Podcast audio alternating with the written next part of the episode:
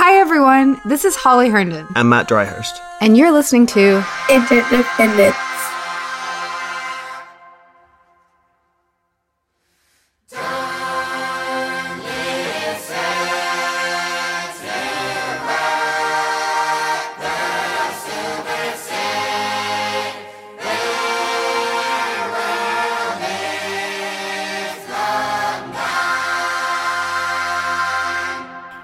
Listening to this, you're listening to the free version. This podcast is completely ad free and only possible through listener support. That sounds like a standard line, but it's true. It takes time and care to put this together, and without patrons, we won't be able to carve out the time to do this. So if you enjoy this podcast and would like to see it continue, please visit patreon.com slash interdependence and subscribe, where you'll get access to our most recent conversations as well as an archive of full-length past episodes. Thank you for listening. Bring, bring, bring. Hi, Hey, Emily. Hey guys, How's it going? it's going well. How are you? We're Pretty pretty good. okay, yeah. Yeah, we've been vaccinated. I'm still feeling like I'm still feeling a bit like hungover from the vaccination. Not gonna Oh, lie. it's not from the vaccination. You're just hungover. Oh, yeah. Maybe. Yeah.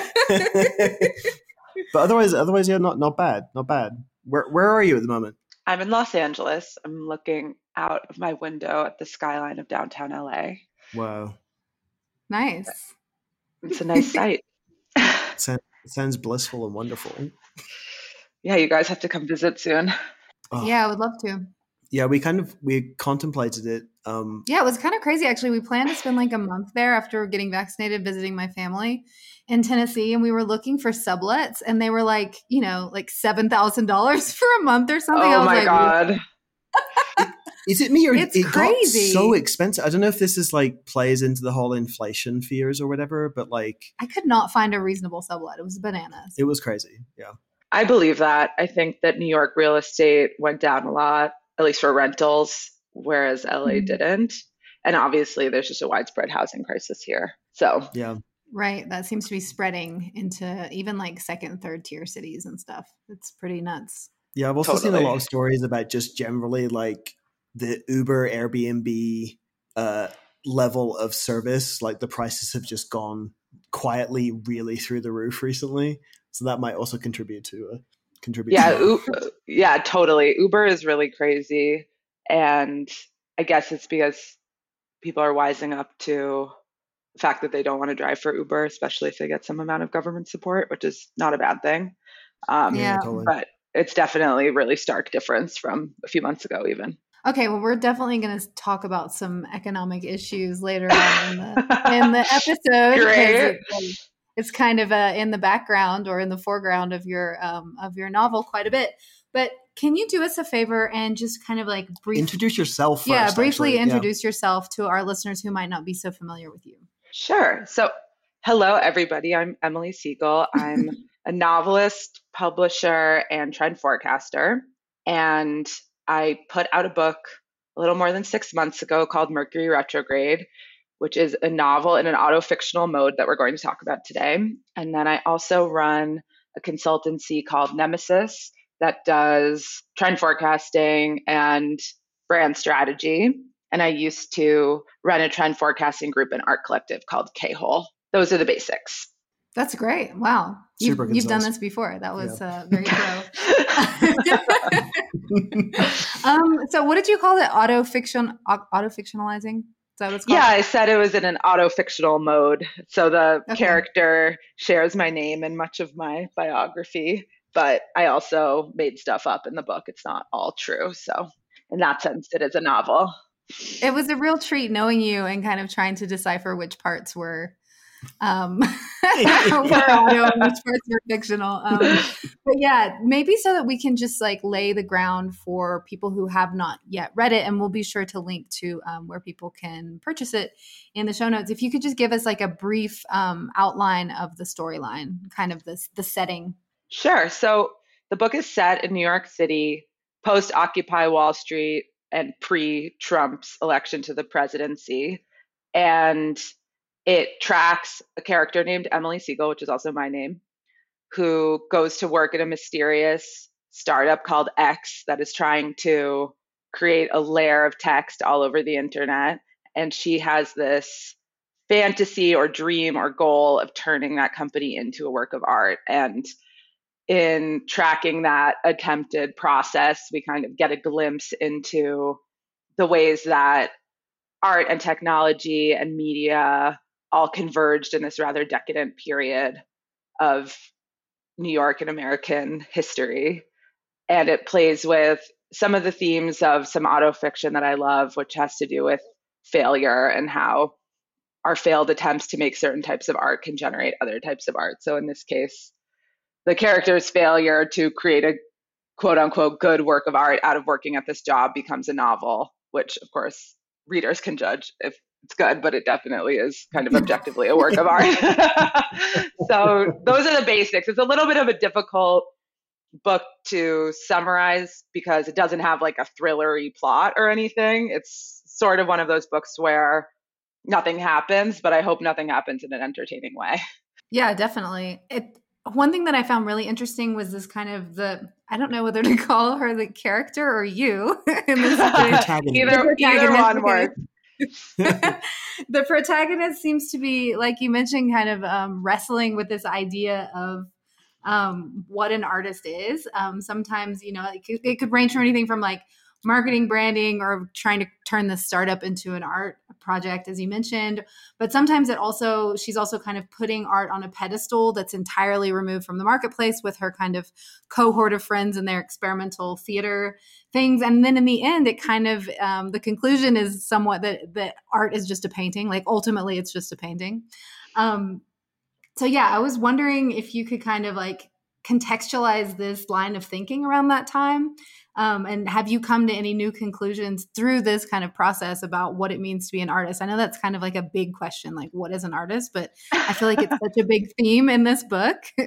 no, we can definitely try to address that, and we'll see if we get anywhere. Um, I certainly don't have a conclusive answer, but in the book, the Emily character is inspired by this moment in post internet art where the visuals of the startup and technological landscape were being mined for actual artwork. So the logo of a particular company could be silk screened onto a plexiglass cube, and that could be in the white box of a gallery. And it there was sort of like a gesture happening saying that there was all of this visual material being generated by the commercial world that all of a sudden could have validity in an art context. And mm-hmm. In a competitive way, because in the book, the Emily character is has this sort of rivalrous close friendship with a successful male artist named Marcus who's doing that type of work. Emily tries to one up Marcus and the other artists in her cohort by going to work at one of these startup companies and turning the brand of the company into a work of art before it ever gets out into the world rather than doing something like appropriation where you take the SoundCloud mm-hmm. logo and put it on a Pringles can and put that on a plinth or whatever. So that's sort of where the art gesture, quote unquote, comes from in the book. And then at the same time, she discovers that her bosses at the company X, these two guys, Seth and Pete, also thought of their own project as art, which becomes rather confusing because in the business world of the book, art just means something that isn't meant to make money. And then yeah. she's also struggling with sort of more conventional or traditional ideas of what art is, for example, making an oil painting or writing a book. And all of these frames sort of coalesce and then dissolve at various points during the book. Um, to answer the other part of your question, in my own experience, I was wrestling with these themes in large part because of my work with K Hole, which was a art collective and trend forecasting group I ran with four friends for five years, starting in 2011. Well, whispers of it began in 2010, and we were tr- we took this vernacular co- corporate form of the trend forecasting report, which were often circulated as PDFs that cost tens of thousands of dollars that companies would pay for that tried to describe what young artists and consumers in urban areas thought about or like to do. And it had a lot of crazy brash imagery and neologisms and stuff and we made a fan fiction version of that that we distributed as an artwork so we were hmm. playing yeah. with what it meant to hijack a commercial form and then introduce it in a more ambiguous way both in art contexts and on the internet. And of course, when you're doing a highly conceptual art project, a lot of what's going on internally is this feeling of like, what the fuck are we doing? Is this actually art or is this just like a totally sure. idiosyncratic, like random idea? And part of what you're kind of asked to do as an artist doing conceptual art is to like own it internally as an art gesture and believe it yourself and you kind mm-hmm. of have to pilot believing that what you're doing is art so that everyone else can follow you and that's a really mm-hmm. tall order because obviously we all doubt our art projects all the time and that also includes more traditional forms of art like making music or making imagery or writing yeah. so that same type of you know internal inconsistency or self-doubt or whatever applies but then there's like the method acting that's supposed to come with the conceptual artwork where you're like, no, I'm insisting that this is art. So that question is what motivated me initially. And then also, I think after this period of rather like media heavy, everything goes, tech obsessed, post internet art, and you can kind of always hear like the scare quotes around post internet when I talk about it, or maybe you should imagine them being there. Um, I was really motivated to try and do something more craft based and also to do something solo because I was lucky to ha- get into these really amazing collaborative situations as a very young artist. But it also meant that there was always this thing at the back of my mind saying, like, hey, Emily, like, do you know how to do anything by yourself? like, yeah. what happens if you know you have to really sit down and take responsibility for a whole project from start to finish what would that feel like so mm-hmm. um, you know writing a novel is is about as craft based and old school as it gets i mean the most old school of course are like dance and poetry but novel writing is also rather old school and so i kind of set that as my own ambitious goal um, and went on to be tortured by it for about five years. and now the book exists.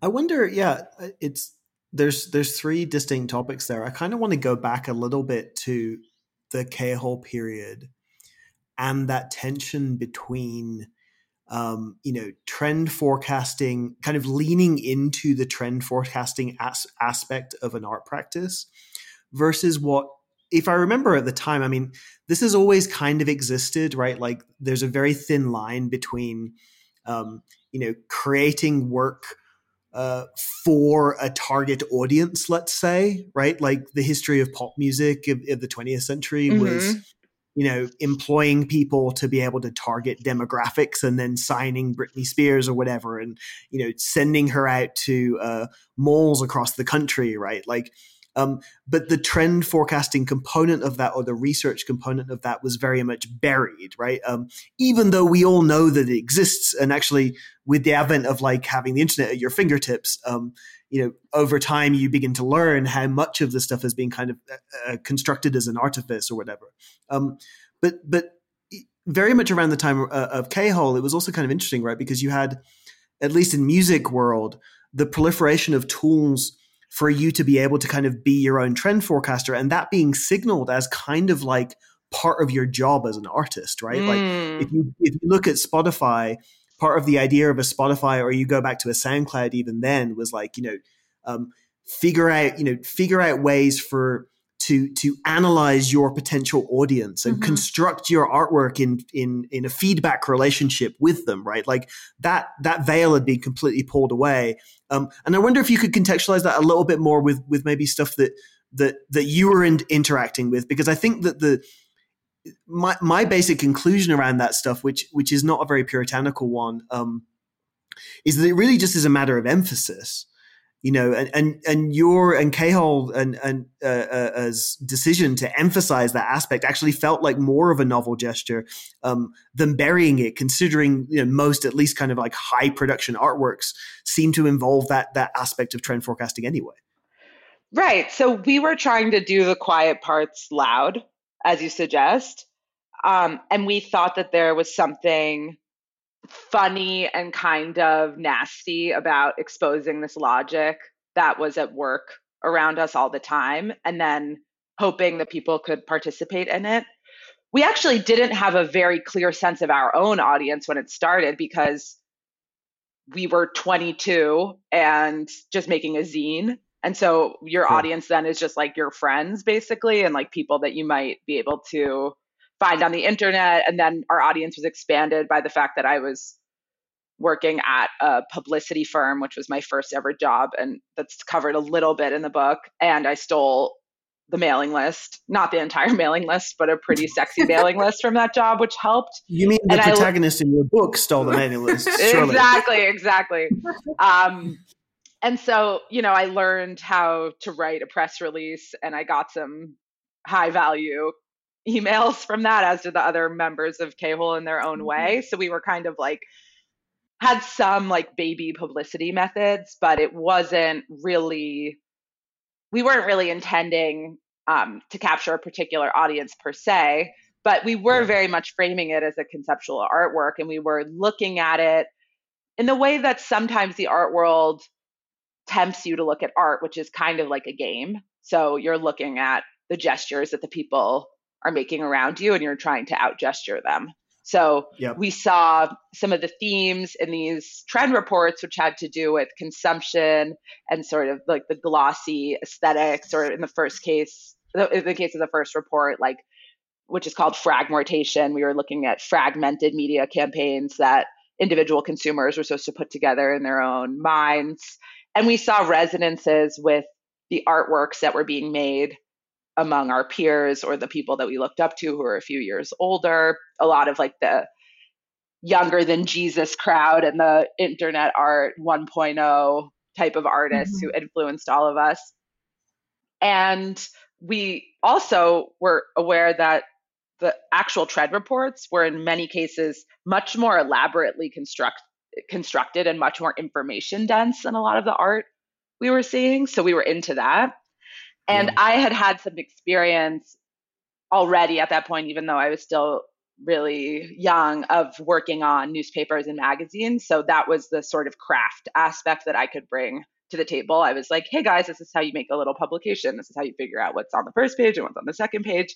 And that was a big part of it because I was I was down to think of myself as an artist, but I was really obsessed with magazines at that point. Like that was my total obsession. And so yeah. it was more like uh, an indie publishing project that metastasized into an art project rather than the other way around.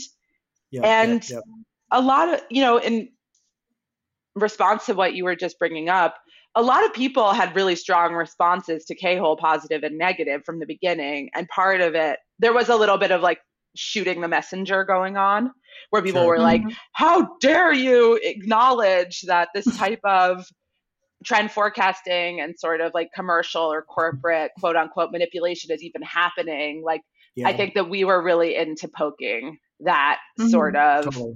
like squeamishness that a lot of people had around acknowledging the commercial as a sphere and of course that's yeah. just a pop art thing that's like a warhol thing we did not invent that at all sure um, and we were definitely obsessed with Bernadette Corporation and General Idea and a lot of the more collective art projects that came before us that were working with commercial forums and magazine forums and stuff like that. So we were kind of like in that way that super young kids can be really nerdy about their references, or at least were at that point in history. I don't know if that's any longer the case um, we were kind of trying to like put all that into a blender and then you know dump the blender out into a pdf and that was our initial method. Totally and i mean in my mind there's also something quite honest to that right? Because like in parallel you could also bring up this magazine which of course was also kind of leaning into i mean in my interpretation at least was like it was leaning into the reality that most of the people producing it were having to take jobs in the kind of entertainment industry, right? Or in the marketing industry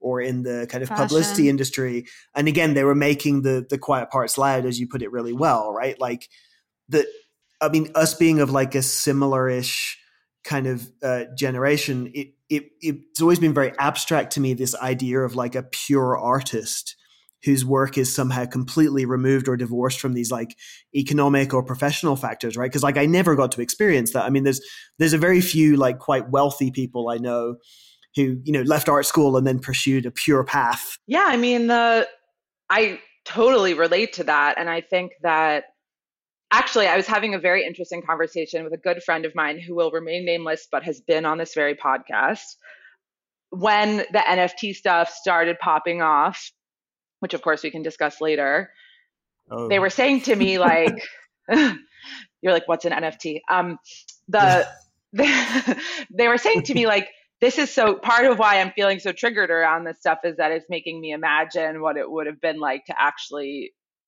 been able to be an artist from the jump or something like the idea that we could have actually just been paid for our work instead of having to take these jobs and yep.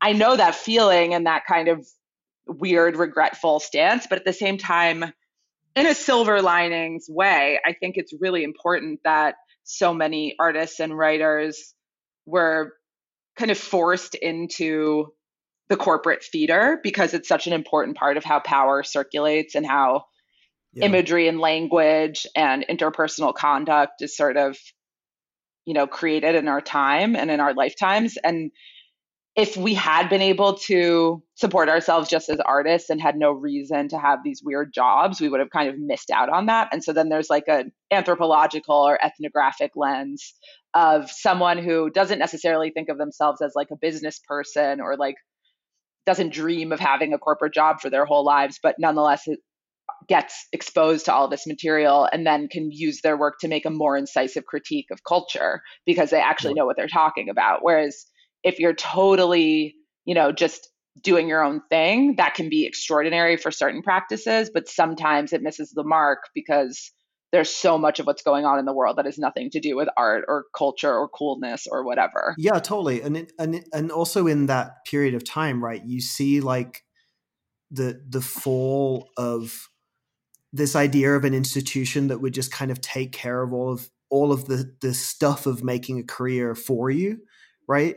And so like I've often thought, I mean, on the one hand, like there's a matter of necessity where a bunch of people around about our generation, I think, had to get jobs, and that was a very, very taxing, long part of your process. And the the the benefits of that are what you're describing. But the other side too is that you know the reality of being an artist now in a in an era of like declining budgets and declining infrastructure is the ability to kind of project manage you know what I mean? Like you, you or like having to do all the things yourself. Yes. Yes. In this particular way that actually, you know, I mean, I had a desk job in various industries, like quite demanding industries for a decade before ever like seeing any returns on the artwork that that I was doing. Um, but that ability to actually execute something on like a bigger scale seems to be something that's really advantageous uh, for better and worse, right? Like I, I really wish it were not were not the case, um, but but that is kind of that is kind of the state of the state of, of, of things. Totally, and for me personally, I had this kind of lucky strike where I worked at the branding agency Wolff Olins in New York, and one of the other members of K-hole also worked there, and we had a bunch of other people our age doing research and design who were really cool. And we were there with the printers and the computers and the stuff we could steal from the supplies cabinet. And it actually created kind of a studio setting where we could spend time together. We would have what we needed to make our work. And so we made the best of it. Um, and that's just like the cliche of, you know, the Gen X zine being made on the Xerox machine after work or whatever. But it actually kind of empowered us, even though other really weird and disempowering things were happening at the same time by dint of being in a corporate environment. So it was just like a highly complex, like good and bad smoothie. Yeah, it reminds me of something that you brought up um, a couple minutes ago, saying that um, being an artist is kind of like method acting. You kind of have to co- like convince yourself that you're in that role, and then you convince the wider public.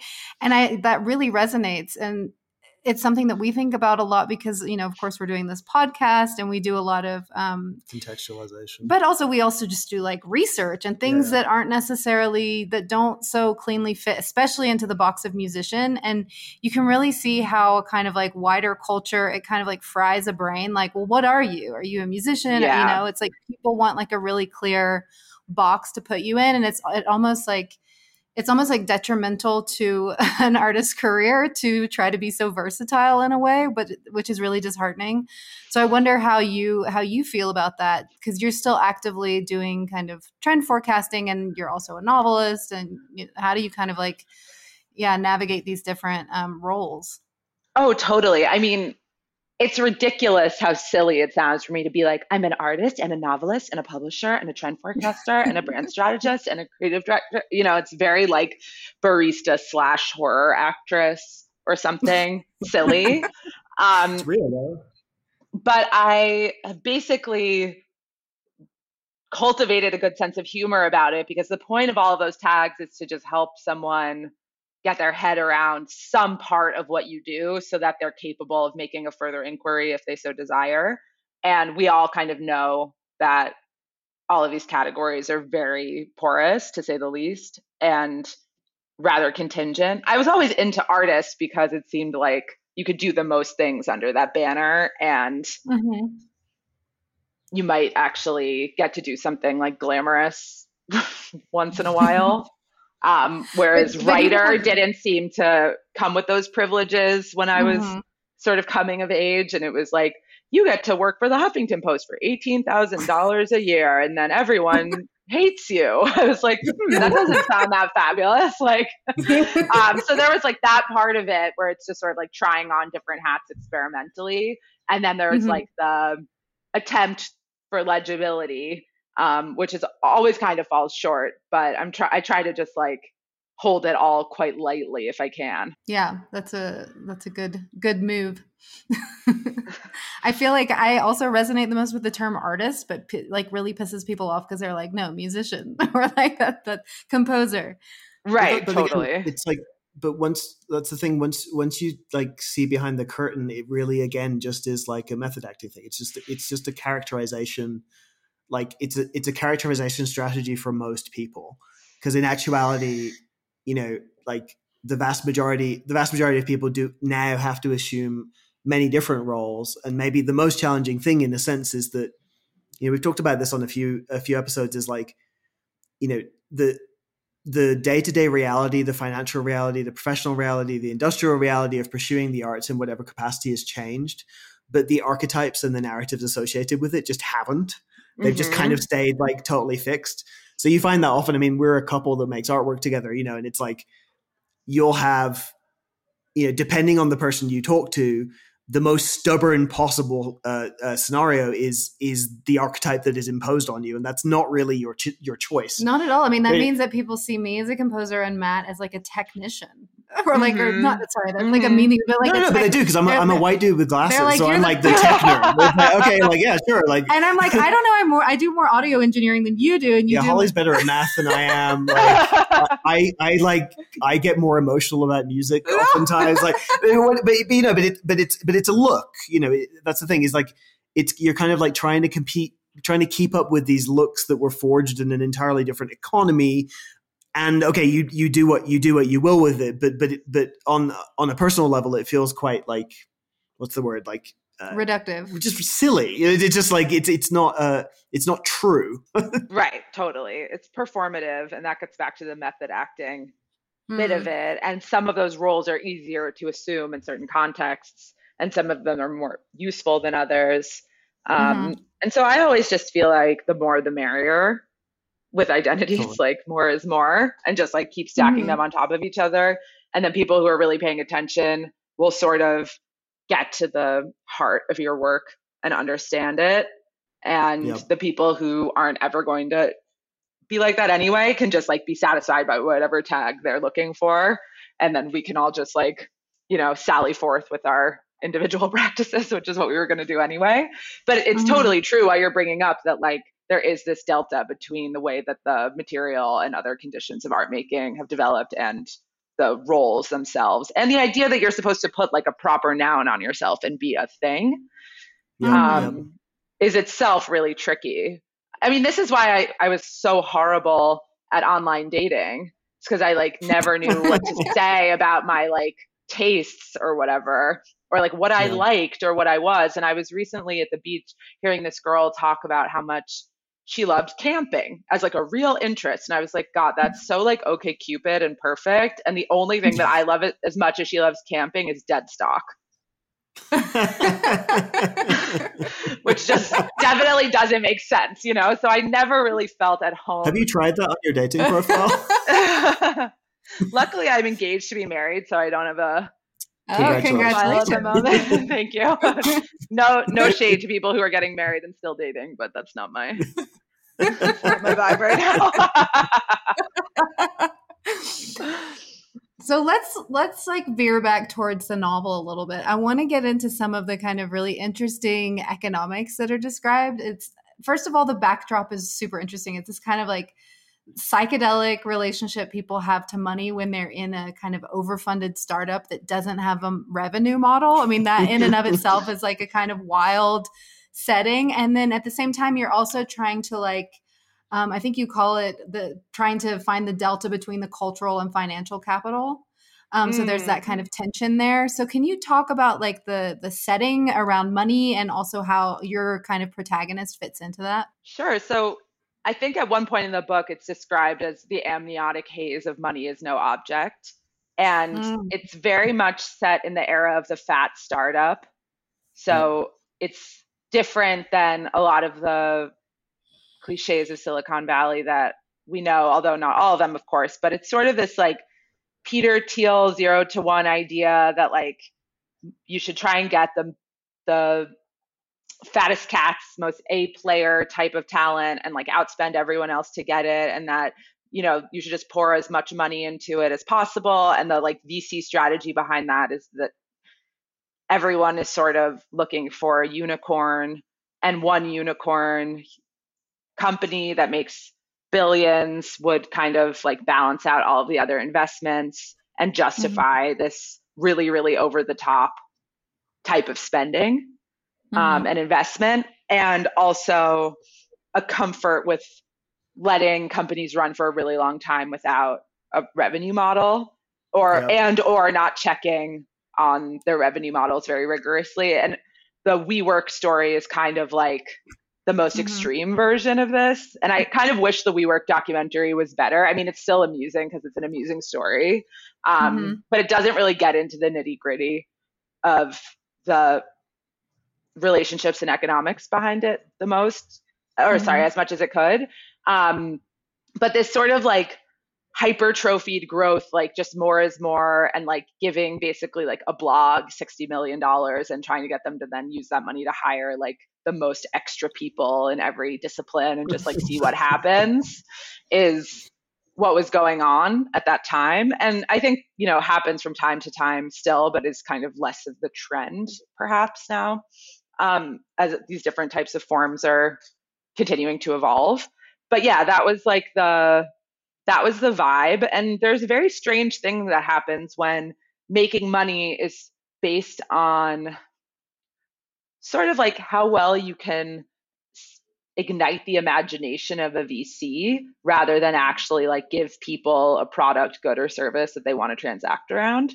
And it Yep. Mm-hmm. becomes very like fanciful and fictional because your Yep. audience is actually really small. Your audience is like this set of masters of the universe who have infinitely deep pockets and they want to believe something about the future. So in that sense it has something to do with trend forecasting.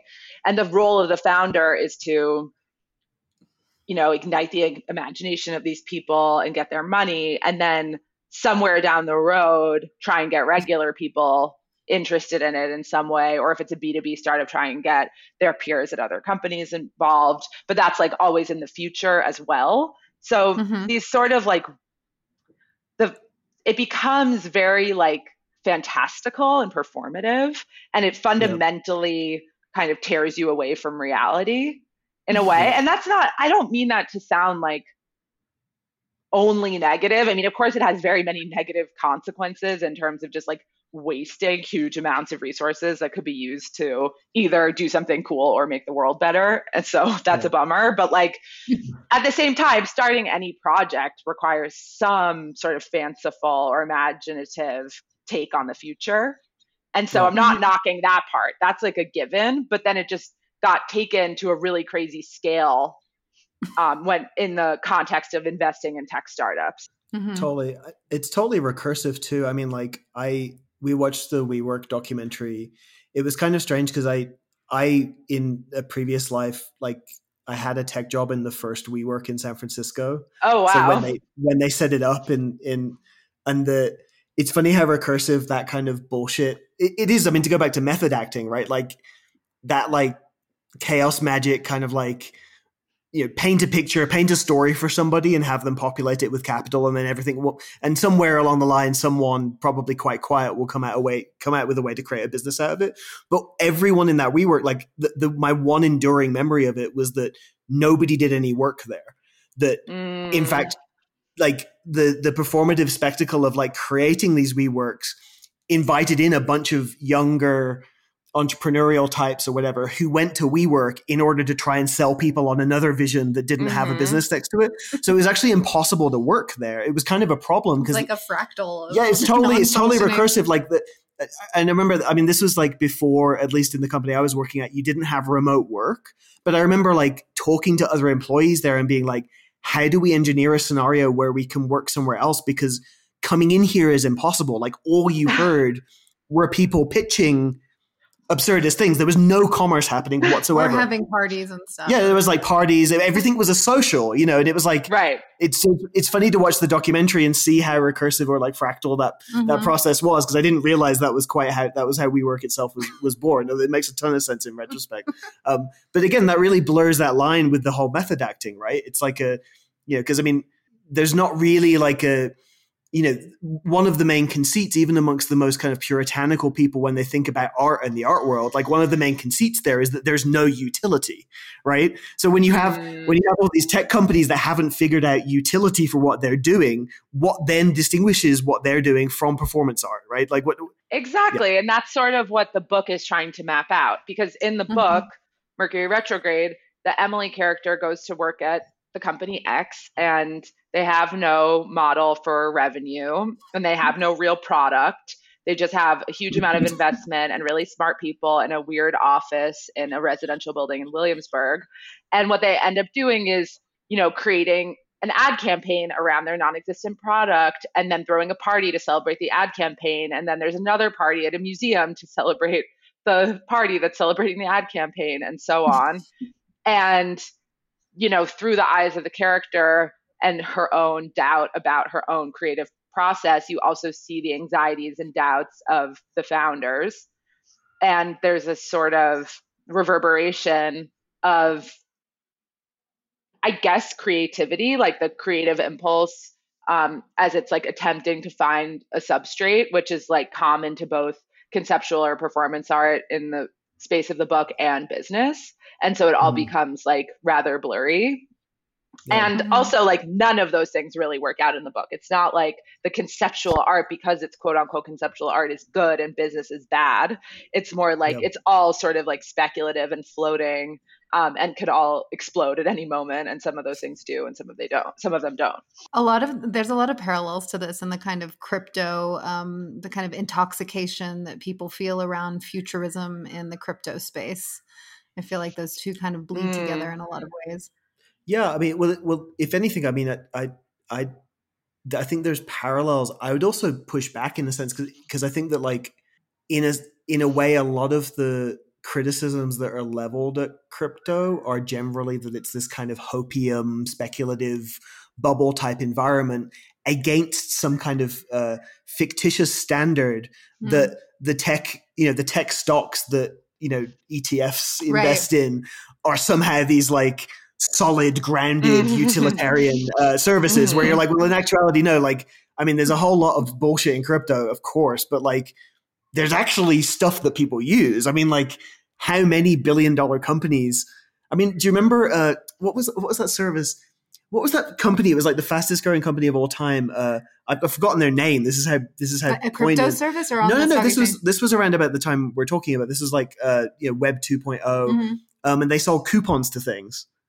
Groupon. Groupon? Groupon, yeah, like I mean, like Groupon, classic example. I mean, like th- these were like vaunted by you know business figures across the across the world, like on the front page of of newspapers, talking about how this idea was going to revolutionize the world, and it was like it was a group buying.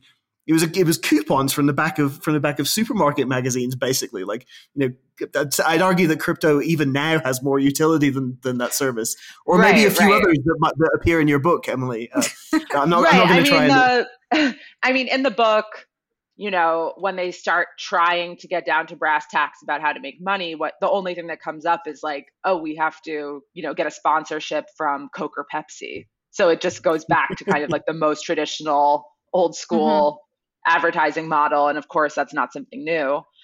Yeah. And in the case of the crypto sphere, I always think of teachings from Tibetan Buddhism and Buddhism more broadly that say like any stimulus can have three responses passion, aggression, or ignorance. And Mm. Mhm. that definitely is happening Yeah. in the crypto universe where like certain people are like just so passionate about it, so excited, so like hyper optimistic, or passionate in the sense of covetous, like tons of FOMO, wanting what other people have, etc. Aggression can then also be like thinking that it's the worst thing ever, that it's like, you know, going to destroy the planet on its own, um, thinking that it's just like the ab, like thinking that it's kind of uniquely bad. I guess I would put under the the yeah, category of aggression and then ignorance is the sort of like uh, i don't get what you're talking about thing which is what we saw on the elon musk episode of snl where they're like what is it bro? What is it dog? I don't Yeah. know what the hell you're talking about. Which was like not funny but it illustrated the ignorance part. Um, and because crypto is operates on just like this insane tempo like it goes so quickly or can like heat up so quickly i think it motivates those three types of responses like almost like in hyper speed so i'm fascinated by it because it's just like human psychology on fleek. It's just like crazy Yeah. to watch everyone's Mhm. and i mean i have them too. I have all of the i have passion aggression and ignorance around crypto like bubbling up in my own self all the time when i'm trying to figure it out or when i've been trying to figure it out. So i definitely you know because i'm a granny now and this isn't my first rodeo i'm like oh certain people when presented with a new version of the internet and new money making opportunities will think it's like the most incredible optimistic thing that can like cure everything. And some people are going to think it's the worst thing ever and some people are going to try and ignore it until they can't ignore it anymore. And it's just like there's always going to be some combination of that. And then our job is to sort of like find the actual places where interesting interventions can be made and make them so that the new version of the future doesn't like leave behind things that are important Couldn't yeah, agree more. hundred percent. And I think one thing that attracts me to it is basically what you're describing is this kind of dynamism, especially coming from you know having kind of like one foot firmly planted in the music industry, which isn't really experience, experiencing inertia, but it's more just kind of like a slow slide into like worse and worse conditions. Mm. It's re- it's really inspiring to see a space that you know with the good, the bad, and the ugly, everything's just kind of happening at once and really fast. It's just good to see kind of an energy where it feels like the air has been sucked out of the room in other fields. But I wonder as well, I because I would like I, I would like to talk about some of the crypto related projects you've been doing a little bit later. But I want to Sure. keep I want to try and like build a, a even more of a bridge between some of the themes you're talking about in the book and that obviously you live through in that kind of post-internet um, speculative financing uh, Mhm. time in New York. I want to try and build a, a a more, even more of a bridge between that and where we're going because, like, you know, okay, if you bring up the reason why you say scarecrows ar- around post-internet, and everybody, I think, who d- depending on their, you know, depending on their their relative involvement in that period of time, does feel like kind of compromise or, or somewhat uh, unusual about about it, right? Because as you said before, like there's there's people who were attempting to reflect reality, oftentimes a reality they weren't comfortable with, but were wanting to attack head on and not pretend like the world, um, you know, we still lived in 1995 or something like that. Um, but there is, but there is also like real concessions to that, right? Like the more puritanical uh, sides of the art world really kind of look upon that time as like the ultimate selling out, right? Like this, the right, most right. cynical, you know, you know, totally. it's, it's, the most cynical thing you could possibly do to participate and to and to and to not maintain this illusion that art is is purely aloof to material conditions in the world and, and the reality of having to have a job and all this kind of stuff, which I personally reject. Um, but I do wonder. Uh, uh there are cases where, when I think back to that time, where I do think that that things were leaned into a little bit, and obviously in in in advance of of what's kind of happening with with crypto and this kind of challenge of like conceiving the new internet and trying to tease out of those things um, something that maybe isn't just isn't just going with the flow, right? Like that's something that is maybe an intervention or is kind of ideologically driven. Like, are there any lessons that you take from that period of time that you think can be brought over? Do you know definitely, what I mean? Like, I definitely, I'm so was it leaned into too much, and, and, what, no, are, what I, are the boundaries there? I think that I'm so appreciative of this framing, um, because I think it's really important also to like post mortem periods when we're going into new ones and think about what lessons we can draw from them. And definitely with post internet, I think that some of the legitimate cynicism from the outside came from people kind of people within the the quote unquote post internet movement kind of like missing the sell by date on their optimism. Like I think there is a period when new technologies and new structures are open ended and could go any place. And then there's a period when you see the ways that they're actually impacting the world and impacting people's lives and the way capital and power are running through them. And you have to make mm-hmm. a critical judgment. And some of the mm-hmm. artists, and I won't name names, but people can use their imaginations, like some of the artists involved in that epic, you know, just stay kept on with the optimism kind of blindly after the writing was yeah. on the wall. And I think that's why people thought it was really cynical. Um, and people got sort of like carried away with the like more is more, anything can be anything type of approach, which had some really cool and fun outputs that I don't want people to be puritanical about. Like I think the idea that anything is fair game and that experimenting with new forms of media, which is something that we've all done in our practices, is valid. Is very was very much alive and well in a really fun way in post internet, where like yeah. you know, kind of just like the the like ephemera aspect of it is important, mm-hmm. and then also in the way that this movement or moment or period has been historicized, it got kind of like slurped into a traditional art history bracket where it's like we name a period and then we pick individual artists, mostly men, mostly white men who represent it, and then we okay. have like think that they're good or bad. And actually, what was going on is that yes, there were a bunch of white men as solo agents making work in that period, but there were also it was also kind of was grew out of surf clubs and DJs and record labels and collectives and fashion and art and media all coming together. And a lot of those collectives and a lot of those more sort of like borderline projects that didn't fit into one discipline were not made of white men and were like rather like queer and diverse. Um, but since that doesn't fit into like, you know, a Sotheby's catalog, it just like isn't what happened. So I think that yeah. there's a little bit of like a warped memory that also can mm-hmm. make it easier to feel ultra cynical about it. Um, yeah. But I definitely think about what I learned in that period when it comes to crypto because yes there, when things are just completely nascent i think it's important to keep an open mind because if you're approaching totally nascent technologies with pessimism you're going to sort of like create a negative outcome. You have to like yeah. at least be willing to entertain what good might come of something so that you could if you wanted contribute to that future. But then once you see messed up stuff happening you have to be kind of self-aware enough to say okay that thing is whack that's not right. Actually, I, I, wasn't sure, or I made a mistake, or I got involved in something, you know, and you have to be willing to change your mind and to communicate your values and to have mm. values, basically. You have to be able to have values too, and not just like get into this like void or this like kind of nihilist like nothing means anything or everything is fair game zone because um, I think that that can lead to less than fabulous outcomes to say the least. So that's yeah. how I would put it.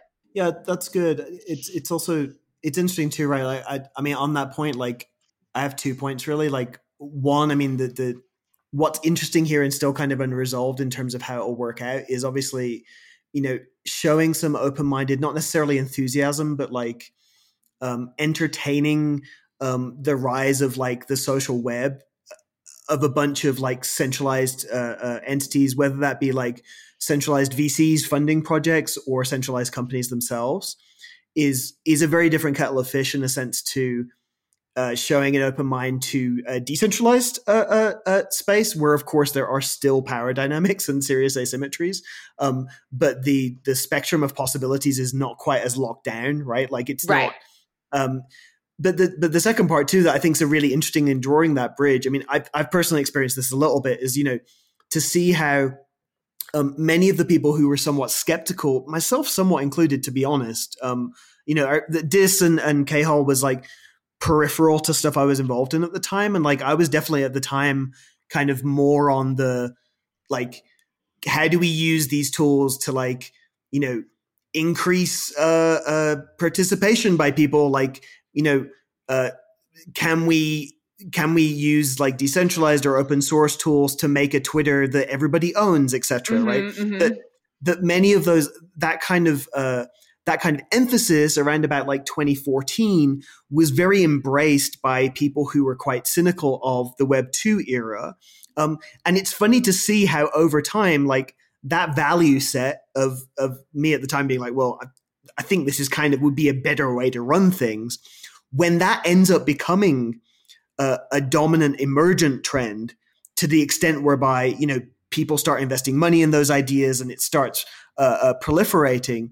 Um, all of a sudden that those quite good ideas that seemed kind of like a, a, break from where things were going in 2013 2014 are now kind of cast as you know uh, the uh, bad thing the bad things is it you kind of like right right right right the things totally. you know, like you have companies out there and protocols right now who are like oh by the way like this is entirely open source. We're not going to tell you what to do with anything. You can have complete control over your uh, your practice. Uh, we're going to give voting equity to everybody, and people now are like, "You capitalist pigs!" Um, like right, in 2014, right, right, that was like in 2014 that was that was the, the the activist position on this stuff right i don't think uh, the position has necessarily changed it's just a major failure in messaging around a lot of these projects true. and, and also the fact that i think that there are some people who are uh, addicts who are who, in a sense like don't have the value set don't have a consistent value right, set and just dislike things that that transpire. Right. that's kind of the, right their, right. And i think that yeah. that's part of what we're talking about where it's like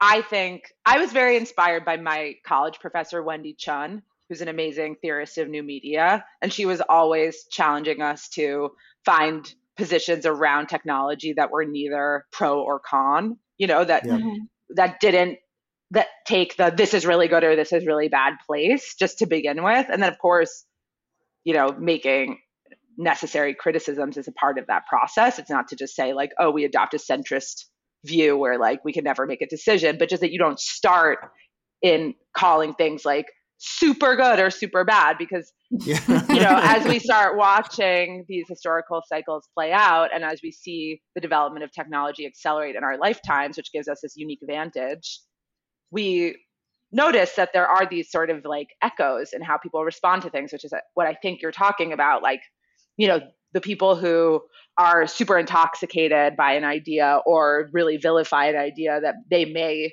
have in a time machine really supported, you know, a few years earlier, just because it's getting attention or has money or has somebody attached to it that yeah. they think is whack or whatever. And of course, like, I think it's the job of a really thoughtful participant in these systems to not fall into those traps because yep.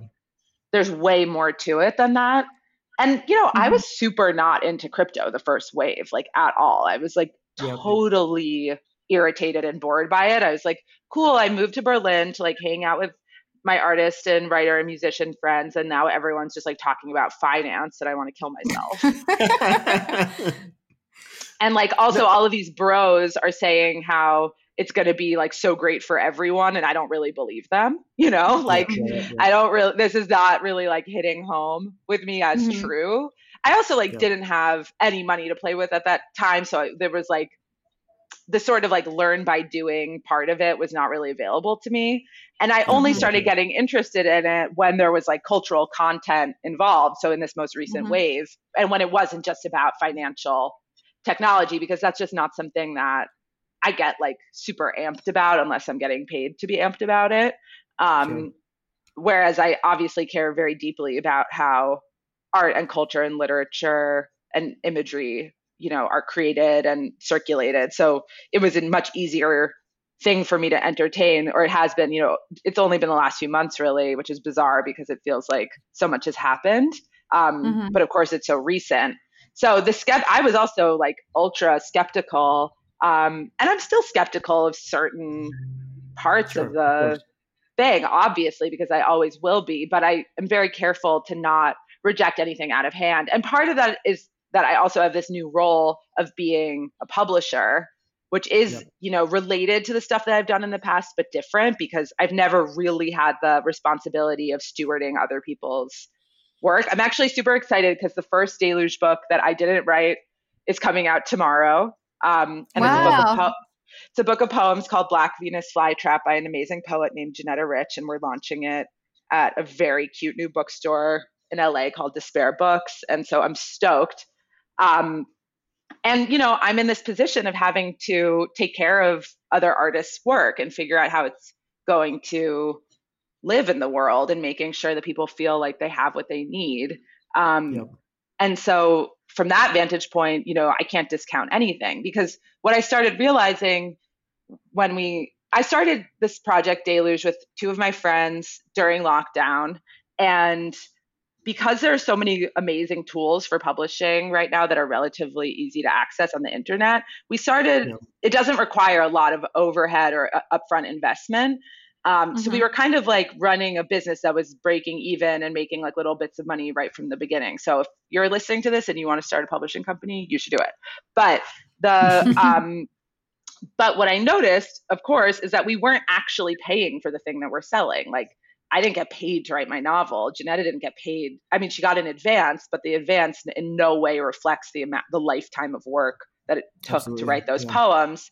Um, and that's why I started getting really excited about Mirror and other experiments in the crypto space that actually seemed like they might be able to direct proper amounts of money toward artistic projects because then you might actually you know be working with something and not just replicating the old model in like a slightly more like user friendly like web native manner um, mm-hmm. and that definitely that interest definitely came out of me being kind of responsible in a new way for other people's work, which is wasn't my situation in the past as much. Yeah, and for those for those who are not familiar, um, we're going to have Mirror on at some time soon. Um, but would you mind maybe explaining a little bit about how that process has worked in terms of? I mean, you've been you've been interacting it, with it both as like a solo artist and as a publisher. Um, and it might be good to just spell out for people totally you know, what tools totally. what tools exist and what the utility is of those tools from your perspective. Totally. So okay, so like what what I'm like where are we in the timeline? It's June. So like a few months ago, let's just put it that way because I get so confused about nonlinear time. Um, a few months ago, when NFTs really started popping off, um, I had a conversation on the phone with my former collaborator from K-hole, Dena Yago. And I was like, what's going on with NFTs? Like, should we make NFTs of the old K-hole work? Like, what in your what in your opinion is going on that's interesting? And she kind of gave me like a fast and dirty tutorial on various players in the space, and also we're like, oh, so and so with that username, that's actually someone we've known forever, or whatever, and kind of mm, like yeah. demystified who was demystified who was working on these various projects. And one of the things that she told me about was Mirror, which is a platform that's basically like Medium on the blockchain. So if you don't know Medium, it's a blogging platform, very straightforward, where people can just put up text and image and it's kind of like easy to read and easy to find on the internet. And Mirror is quite similar in the way that it looks, but on the back end, it's rather different because it is all you know part of the decentralized web suite of tools and way of doing things and it also has these really it has an important difference which it has tools that are sort of like baked into it that let you as a writer either like mint something that you post on it as an nft or do a crowd fund or um, now that i think there are even more features that allow you to sort of like raise money or receive payments around a certain thing that then gets routed to a bunch of different people, et cetera, et cetera. I don't know if I'm going to be mm-hmm. able to like sum those up incredibly articulately, but I think people get the idea. So it's sort of like, you know, it's like a blogging platform that has really interesting tools for direct payment um, that are baked into it. And then yep. Dena and a couple of other people started financing pieces of writing by doing crowd funds, and those crowd funds would allow people to connect their crypto wallets directly to the mirror page that they were reading and make a contribution. And in exchange for that contribution, they get a token that represents the project. And then there is a whole variety of things that you can do with that token, and it kind of can take on its own life. One thing yeah. that one thing that almost everyone does who uses the crowdfund feature is um, I feel like the grammar of the sentence is getting totally illegible, but basically when you use, when you do the so just bear with me, everybody. Um, when you do a crowd fund and you give people a token, uh, every, pretty much everyone who's done that so far, to my knowledge, then also like make some sort of NFT based on the work that is getting um, getting funded uh, and some portion of the sale of that NFT will get routed back to the people who paid into the original crowd fund and hold the token. And then another very common thing that people do and that I've done is create a Discord that's gated based on the token. So there's a particular bot Collab.Land that makes this really straightforward. And so basically, people who support your project can then have an ongoing conversation with you or with each other about the work. And so it all kind of just was suggesting to me like really cool possibilities for how work could be funded on a legitimate scale, like somewhat similar to how people used to get paid for writing before yep. writing got more and more devalued. And, you know, obviously music has a parallel story that's a little bit different, but has also been radically devalued.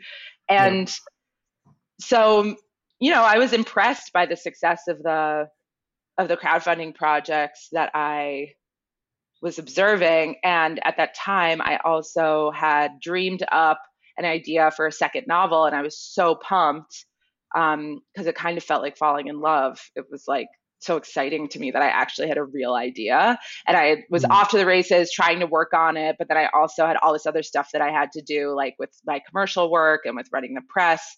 And I realized that I couldn't just bop in and out of working on this project the way that other writing projects of mine have been a little bit more elastic or forgiving in that sense. And then I started getting really bummed out and I was like, ugh, what am I going to do? Like, I'm not going to get to work on this thing for ages. It's so depressing. Like, I'm so stoked. And then I figured I might as well try and fund it on Mirror because why not? Um, and so I set up a crowd fund with a lot of help from the Mirror crew, which was essential. I definitely would not have been able to do it on my own and a lot of people gave me advice in a very sweet way so that was really fun like i felt like maybe you guys have had this experience too people are like excited to talk about the possibilities with mm-hmm. these new technological tools which i personally find really enjoyable and i also feel like yeah. i'm like have, making new internet friends for the first time in mm-hmm. years and all of yeah. that just feels really good so i was like hitting people up and just being like hey like i know you don't know me oh wait can you hear me yeah. Yeah. Okay. Sorry. Oh no, there was just someone was calling me. Okay. Um, I was like, I know you don't know me, but like I'm working on this. Do you want to talk? And everyone basically was like, call me in an hour and was like, super generous with their time and attention. So that really helped me get a grip on the on what was going on. And you know, I put up a description of what I wanted to do. It's similar to a Kickstarter. So it was like, this is my project. This is the book that I'm trying to write. The working title is Burn Alpha and you know if you contribute this amount you get these things out of it if you contribute this amount you get these things out of it everyone will be thanked in the acknowledgments. Everyone will get a kickback from the NFTs I eventually sell. Everyone will have access to in progress readings of the work, etc. Um, and I was just astonished by how well it went. Basically, it was like fully funded yeah. within 13 hours, and I just like lost my shit completely because I had totally given up on the idea that I would ever get a like traditional publishing style advance, which this basically yep. is. Um, yep, but it's yep. this like in such a cuter way because it's not like connecting me to some like fuddy duddy publishing company that like is going to be weird to me or have like strings attached. It's like all people who seemed legitimately stoked about letting me do my own vision completely. And that was just so encouraging and cute. And then I also found the attitude of culture adjacent crypto people to be hilariously positive. So yeah. instead of being like nonstop negged as I have been in the like media and publishing world, I mean, this is not to like say that I haven't also been encouraged there, but it's just much more normal to neg writers in the traditional media world, yep. everyone was like, You are loved. You are an amazing creator. I was like, What is happening? This is so weird. Like, do they not know that you're supposed to be like an asshole to an artist and that artists are supposed to be assholes to each other? It just seemed like Twilight Zone in a good yep. way. Um, yep. So that's sort of like my story with Mirror. I'm not really sure if that made sense. Always with these new platforms and stuff, like I get a little bit marble mouthed because I'm not used to talking about it that much. So if there's anything that I should clarify, no, that, that, that was pretty clear. I mean, it is quite difficult too, right? Because it's not, it's like when you're describing Mirror, you know, you it's kind of like, oh, there are certain conceptual underpinnings to some of this stuff that just don't have there's not like a common understanding of them generally so so you kind of have to dance around it it's like oh yeah it's kind of like so it's like Medium, but there's a Kickstarter component, and you can create a co-op from the Kickstarter part. Um, and by the way, right, that's also right, your right. mailing list. It's your mailing list because it connects to a Discord, and it's like right. you just have to kind of do it and then once you've participated in it in a second you're like oh yeah this is just a different deal that has lots of similar or like familiar components to it. Um yeah but I, I, think that was that was that was a pretty good description. Yeah i'm really curious how you plan on utilizing Discord because you know it's obviously great to to be able to have a place for people who follow your work to be able to create a community around that but I could also see some kind of um, pitfalls of maybe wanting to involve that community too much into yeah, the sure. into the creative process. So mm, I wonder mm, what mm-hmm. your approach to that will be. Well, so far it's it's been just really like pretty posy and light. Um, but one thing that I've been doing that's been really fun is just like dropping little collections of the EPUBs and PDFs and digital books that I've been hoarding for years, like around certain topics, just so that people can like have fun things to read while I'm writing my book, basically. Yep. And since that's just like a nerdy thing that I love, um, and it's kind of analogous to the way I might use Are.na, which is another platform very mm-hmm. dear to my heart, just like, you know, sharing some of the ephemera or like stuff I've pirated um, around certain ideas with people who might also be interested. Um, yep. That's how I've been using it so far. I think because I've, you know, been doing my own work for ages and like already wrote a book, obviously, like I don't, there's like, I'm not so worried about involving the the people who are have supported the project too much, like in terms mm-hmm. of how mm-hmm. that might affect the work itself. It's more just like there are different modes that you're in when you're like talking about and promoting and connecting around a work versus when you're like incubating and actually working on it, which is like much more antisocial. And that's yeah. the part that's different. And I've been in kind of like launch mode since for the last six months or more, you know, since my since my book came out, uh, and also doing the the Mirror crowdfund around the second book has been similar to that and promoting the press and all of that. And that vibe is just like kind of fundamentally different from the headspace yeah. that you need to be in when you're working on something really in a mm-hmm. solitary meditative yeah. way and so that's yeah. the part that will be interesting to navigate um, because all this stuff is completely new mm-hmm. yeah totally that it's very similar to making an album and then kind of yeah well, well that i mean totally, that, that's also totally. Kind of like, it's kind of like a um it's a general kind of tension that you have to dance with. I think again going back to this point of like everyone there for better and worse, has to you're your own manager and publicist and whatever, and so like irrespective of the fact that there's all these new tools uh, potentially to be able to fund art there's also got to be a clause in there that hopefully over time as this stuff matures this would be one like thing i've been very insistent on there's got to be a clause on there to actually give people time to make art right, Yes, where like yes.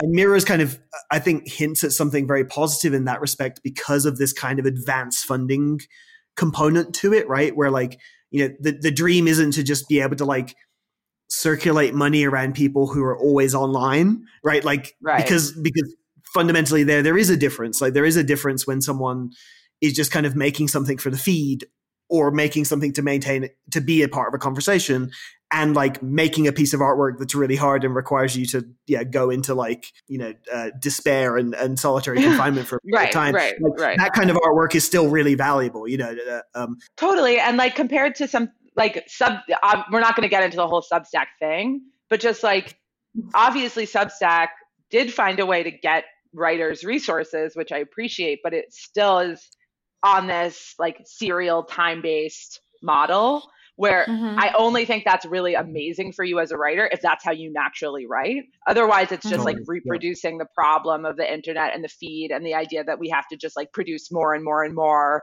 all the time. Yeah, it's just like I think that that is an issue where especially for something like a novel or a book of poems or a serious album or whatever it might be you know that doesn't fit into this model where you just put out little bits of things in a very Yeah. like bite-sized serialized way i mean obviously like Dickens serialized novels or people have serialized novels of course You're listening to the free version of this podcast.